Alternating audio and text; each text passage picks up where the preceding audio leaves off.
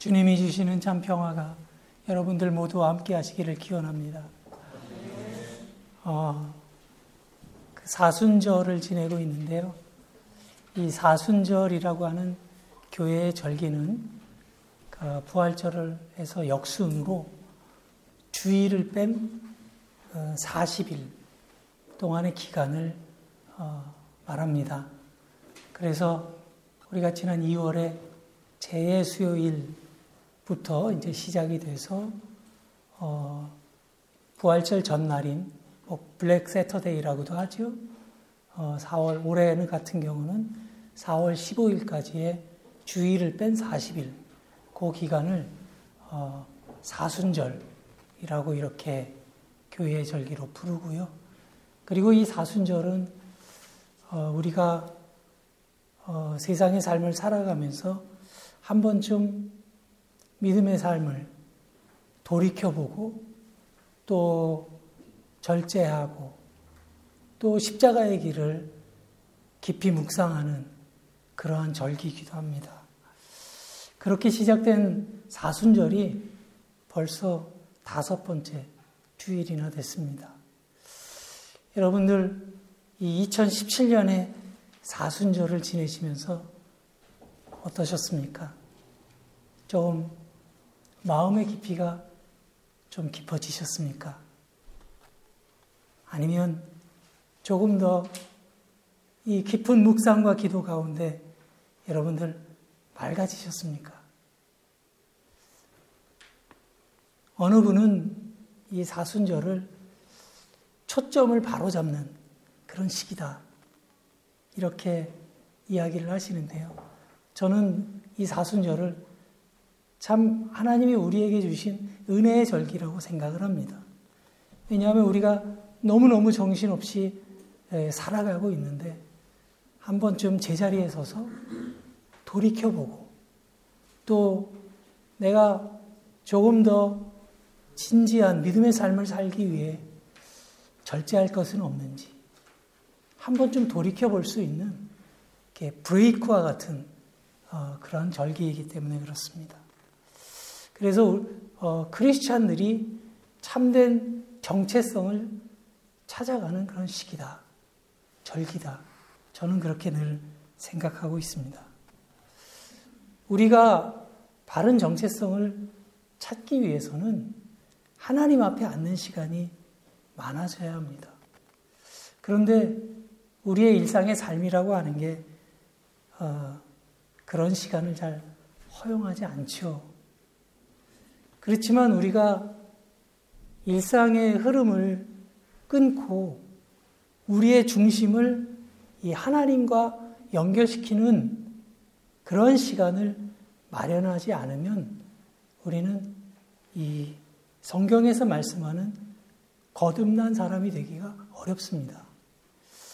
제가 본에서 공부할 때 좀 오래전 이야기죠. 한 20년 전 이야기인데 IMF를 맞았어요. 1998년도에. 그래서 방학 때가 되면은 대학 출판사에서 이제 일을 했어요. 방학 2달 동안.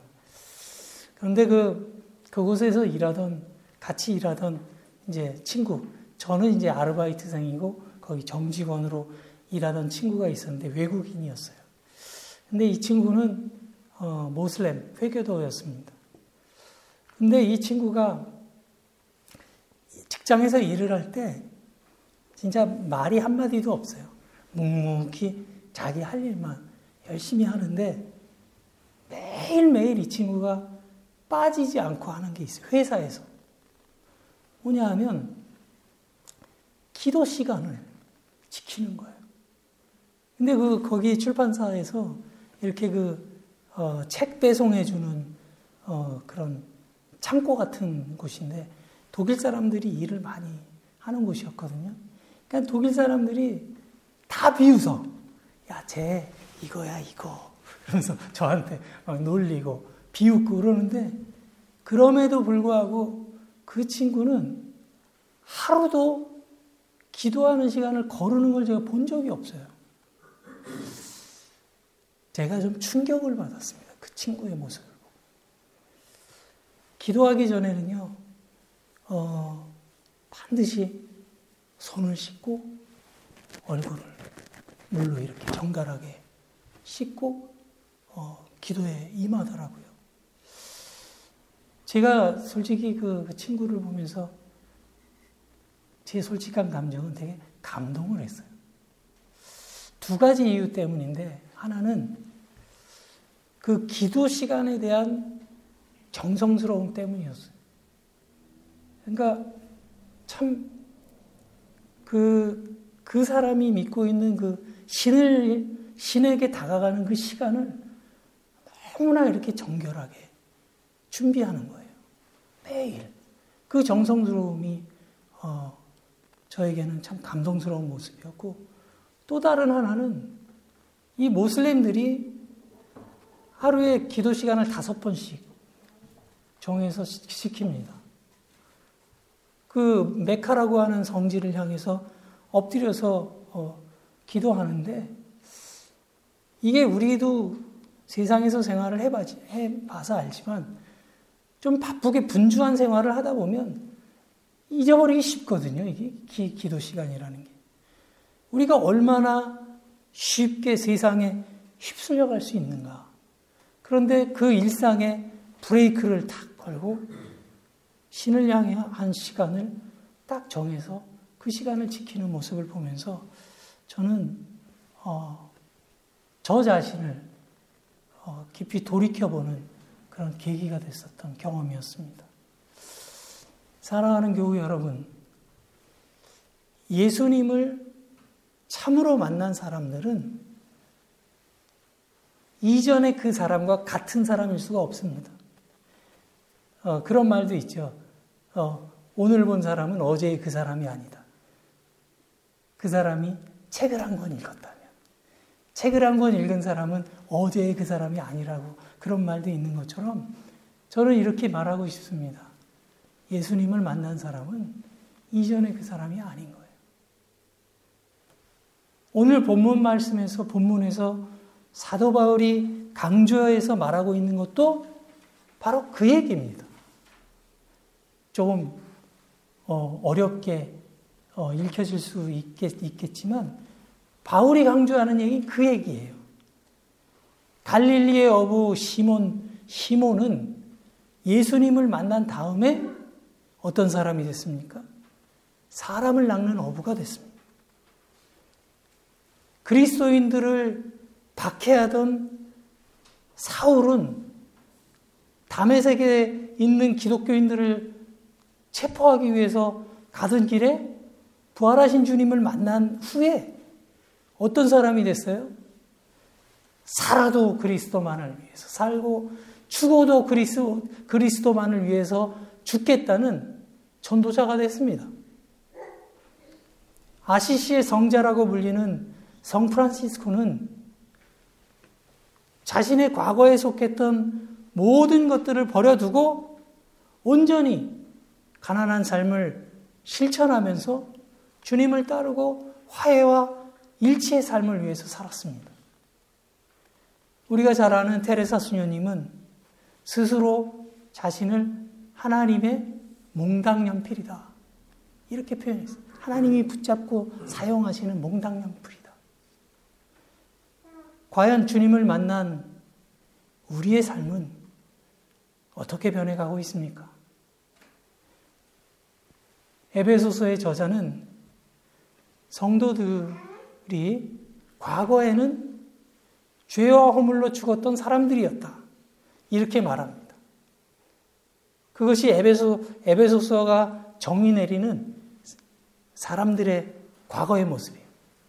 죄와 허물로 죽었던 사람이다. 우리는 물론 여기서 말하는 이 죽음이라고 하는 의미는 육신의 죽음이라기보다는 영적인 죽음을 말하는 거예요. 성서에서 말하는 이 죽음의 의미는 대개 어떤 의미로 사용이 되냐 하면, 하나님과의 분리, 하나님과의 단절을 의미하는 단어로 자주 사용됩니다. 에덴 동산에서 하나님과 함께 거닐던 아담과 하와가 그 동산에서 추방됐죠. 무엇이 하나님과 그들을 분리시켰어요? 이사야서에 이렇게 기록되어 있습니다. 오직 너희 죄악이 너희와 하나님 사이를 갈라놓았다. 이사야서 59장 2절의 말씀입니다. 그래서 죄는 소외시키는 힘이라고 하는 거예요. 죄는 단절시키는 힘입니다.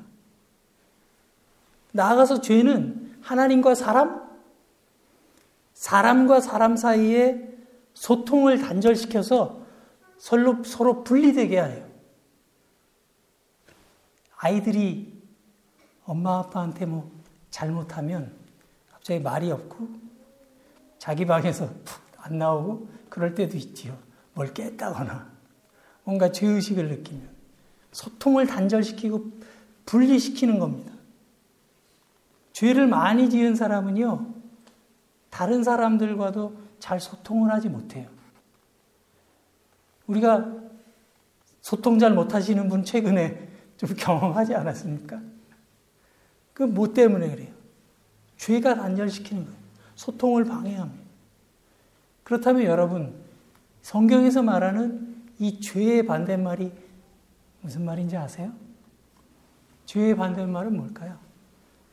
무죄일까요? 성서가 말하는 죄의 반대말은 사랑입니다. 왜 그래요? 죄가 사람을 소외시키고 단절시키고 분리시키는 거라면 사랑은 사람들을 하나 되게 하는 능력이에요. 일치시키는 힘입니다. 이것이 성서가 말하는 죄와 사랑의 개념이에요. 그래서 사탄은 어떻게 해요?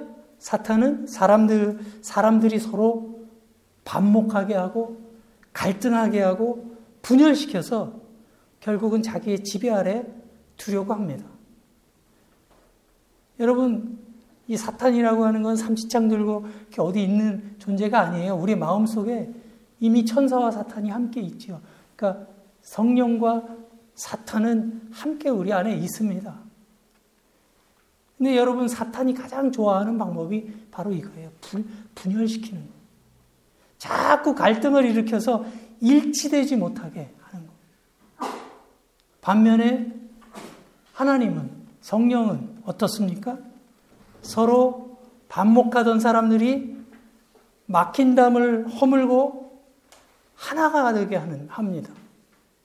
일치와 화해의 길로 나아가게 합니다. 그렇기 때문에 성경은, 그리고 우리는, 하나님은 사랑이시다, 이렇게 고백하는 것입니다.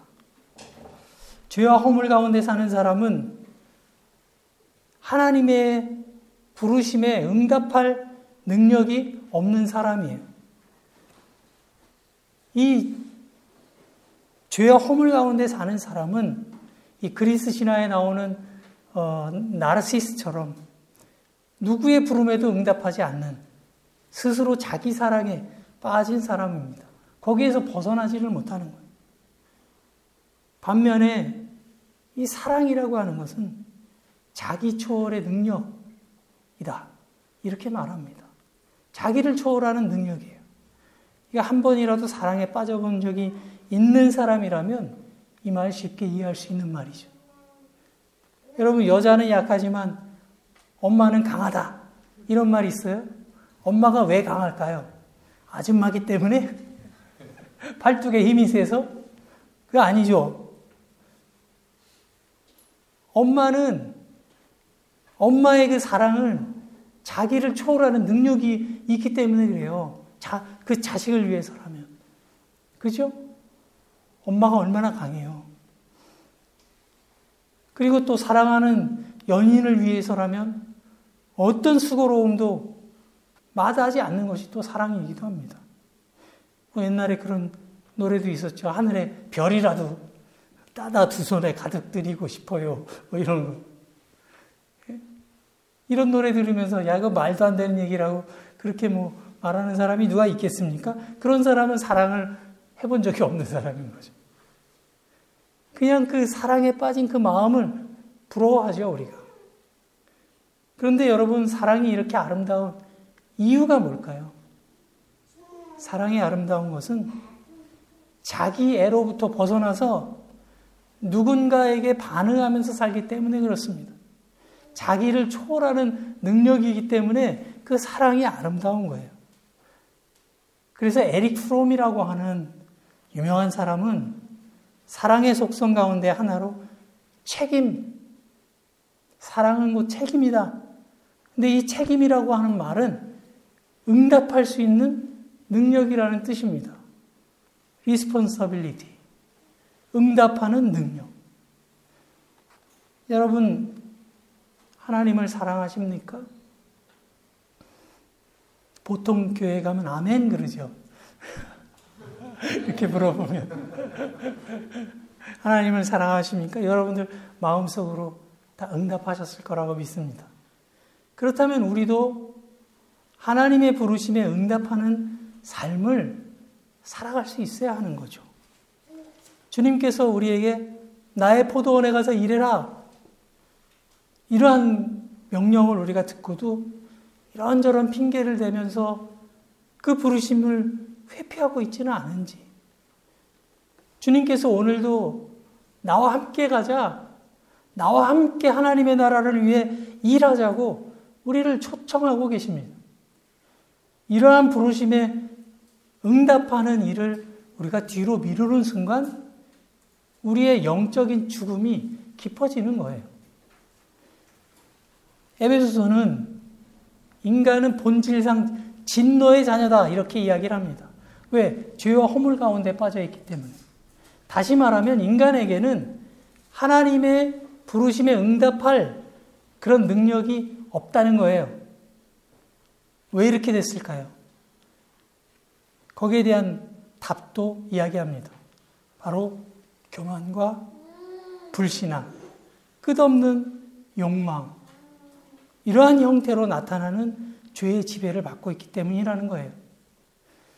사람들은 잘못을 저지르고도 잘못한 것을 잘 시인하지 않죠. 그러고 기억이 나지 않는다고 이렇게 이야기하기도 합니다. 우리 대한민국 국민이라면 너무 자주 봤기 때문에 식상하죠, 이제. 우리가 이러한 모습들을 보면서 우리가 그런 생각을 떠올려요. 어렸을 때 여러분들 혹시 자석놀이라는 거 해보셨어요? 이런 게 흙에다가 이렇게 자석을 비비면 철이 쌓아 올라오죠.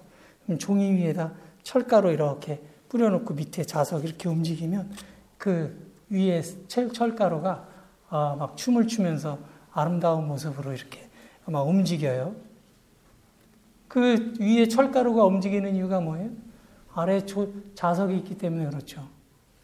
죄의 법이 우리를 지배하고 있기 때문에 우리는 하나님의 부르심에 응답할 수 없는 인간이 되는 겁니다. 근데 그러한 죄의 삶을 우리가 운명으로 받아들이면 안 됩니다. 사람은 원래 그런 거라고, 사람은 사람으로 사는 한 어쩔 수 없는 일이라고 우리가 체념할 필요는 없습니다. 주님을 만난 사람들은 더 이상 영적인 죽음에 머물면 안 됩니다. 오늘 본문 4절의 그리스어 본문을 보면 시작을 그러나 디라고 하는 접속 부사로 시작을 합니다. 이 신앙의 신비는 바로 이 그러나라고 하는 단어에 있다고 저는 생각합니다. 이 그러나라고 하는 접속 부사는 이 모든 앞의 말들의 흐름을 한 번에 뒤집어 놓죠. 인간은 무능합니다. 그러나 하나님은 무능하지 않으십니다. 우리는 사랑받을 자격이 없습니다. 그러나 주님은 우리를 사랑하셔서 범죄로 죽은 우리를 그리스도와 함께 살려주셨다. 그렇기 때문에 우리는 주님 안에서 무능하지 않습니다. 살려주셨다는 말은 우리의 이게 죽었던 시체가 벌써 일어난다는 그런 의미가 아니라 부르심에 응답할 수 있는 사람이 되게 하셨다는 뜻이다. 우리가 말씀을 그렇게 이해할 수 있어야 합니다. 우리는 예수 믿으면 구원받는다. 예수 믿으세요. 예수 믿으면 구원받습니다. 이런 말 자주 합니다. 그런데 여러분, 그 말의 뜻을 한번 깊이 생각해 본 적이 있으신가요? 이 말이 무슨 뜻일까요? 예수 믿으면 구원받습니다. 죽으면 천국 간다는 이야기일까요? 물론 우리에게 그런 소망도 있습니다. 하지만 여러분, 구원이라고 하는 것은 어떠한 상태를 말하는 게 아닙니다. 어떠한 자격증을 말하는 것도 아니에요. 구원받았다라고 하는 것은 우리의 존재가 새로워졌다는 의미예요. 복음서에 보면은 이 구원의 의미를 쉽게 설명하는 구절이 되게 많아요. 대표적으로 누가복음 19장에 보면 삭개오 이야기가 나오죠. 삭개오가 예수님이 보고 싶어가지고 뽕나무에 올라갑니다. 근데 그걸 보고 예수님이 내려와라 삭개오야, 내가 오늘 너희 집에 가서 머물겠다. 그러면서 그 집에 가십니다. 그러니까 그 삭개오가 자기 집에 예수님이 찾아오셨을 때 어떻게 해요? 자기가 가지고 있는 그 세리였잖아요. 그러니까 부정한 재물로 축제한 그런 재물들이 있었던 사람인 거예요. 그런데 예수님이 자기 집에 오시니까 제가 지금까지 불법적으로 이렇게 거둔 게 있으면 다 내 배로 갚아주고 내 재산의 절반을 가난한 사람들이 나눠주겠습니다. 이런 이야기를 하니까 예수님이 뭐라고 하세요? 그 삭개오에게 오늘 구원이 이 집에 이르렀다. 이런 말씀을 하신 거예요. 그 말이 무슨 뜻입니까? 구원받았다는 말은 새로운 사람이 됐다는, 새로운 존재가 됐다는 뜻입니다. 그래서 구원받은 삶이 있는 거지 구원받은 상태가 있는 게 아닌 거예요. 여러분, 이거 우리가 신앙생활을 위해서 굉장히 중요합니다. 이 구원에 대한 이 차이는 엄청난 차이를 만들어내요. 우리 믿음의 삶에서. 여러분, 한국에 가면은 서울역 같은 데 가면은요, 피켓 들고 다니시는 분들 계세요. 예수 천당, 불신 지옥, 이렇게 스피커 하나 메고 그러면서 다니세요. 그런데 그런 분들을 보면 구원을 어떤 상태로 이해를 해요. 하지만 예수님을 삶을 통해서 살아가려고 하는 사람들은 아름다운 세상을 만들기 위해 그 일에 뛰어들어서 구원의 삶을 살아가는 사람들입니다. 여기에는 엄청난 차이가 있는 거예요. 바울 시대에도 그런 사람들이 있었어요.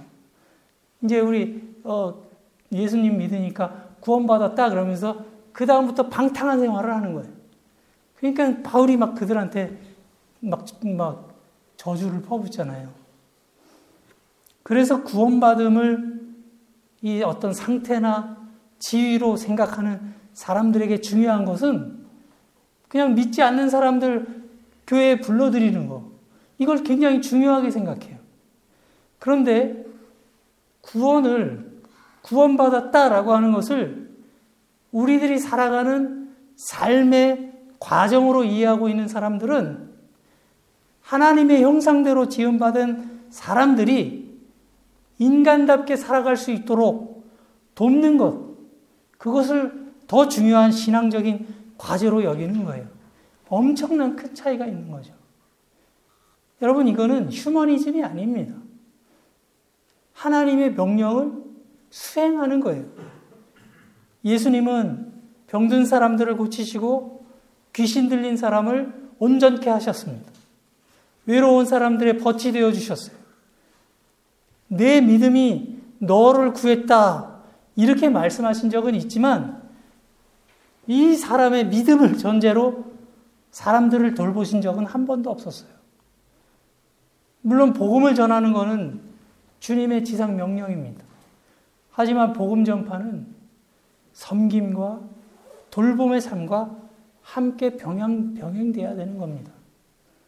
오늘 본문의 6절 말씀은 하나님께서 그리스도 예수 안에서 우리를 그분과 함께 살리시고 하늘에 함께 앉게 하셨다. 이렇게 기록합니다.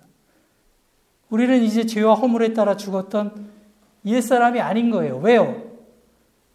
부활하신 주님을 알게 되었고 또 그 주님을 믿게 되었기 때문에, 그래서 주님과 함께 하늘에 앉는 것은 미래에 일어날 일이 아니라 이미 우리 가운데 일어난 일이라고 선포하고 있는 겁니다.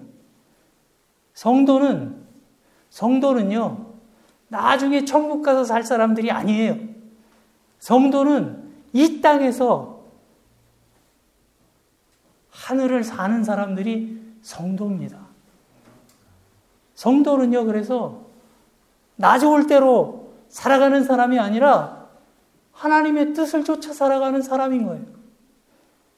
주님이 우리를 구원하신 까닭은 하나님의 은혜의 풍성함을 장차 올 모든 세대에게 드러내 보이시기 위함이라.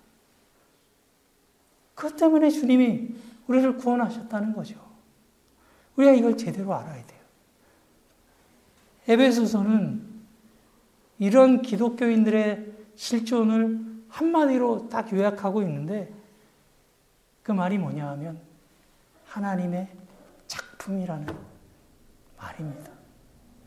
작품을 그리스어로 포이에마라고 해요. 포이에마라는 출판사도 있어요. 이 말은 적절하게, 균형에 맞게, 또 시의 적절하게 수고해서 만든다는 뜻입니다. 그러니까 우리는 하나님께서 오래 참으시고 인자하심과 긍휼하심과 부드러움과 선함 가운데서 빚어내신 작품인 거예요. 그렇게 지금 비유하고 있습니다. 그렇다면 우리를 그런 작품으로 만드신 하나님의 목표는 뭘까요? 목적이 있을 거 아니에요. 토기장이가 그릇을 괜히 빚지는 않잖아요. 그것은 하나님의 형상대로 지으심을 입은 우리들이 주님의 형상과 같은 모습으로 살아가기 위한 거예요. 그런데 여러분, 그게 가능합니까? 가능하지 않습니까? 가능하지 않지요.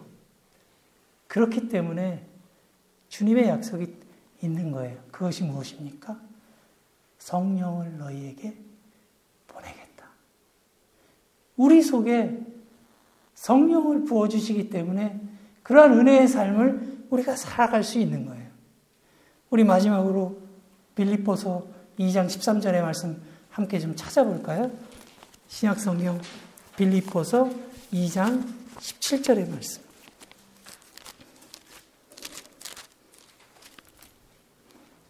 우리 다 같이 한 목소리로 좀 읽어볼까요? 자, 2장 13절 말씀이요. 시작. 너희 안에서 행하시는 이는 하나님이시니 자기의 기쁘신 뜻을 위하여 너희에게 소원을 두고 행하게 하시나니. 하나님을 기쁘게 해드릴 것을 염원하게 하시고 실천하게 하는 분이라는 뜻이죠. 여러분, 하나님이 우리를 작품으로 만드신 까닭이 뭘까요? 오늘 에베소서 말씀에 기록되어 있습니다.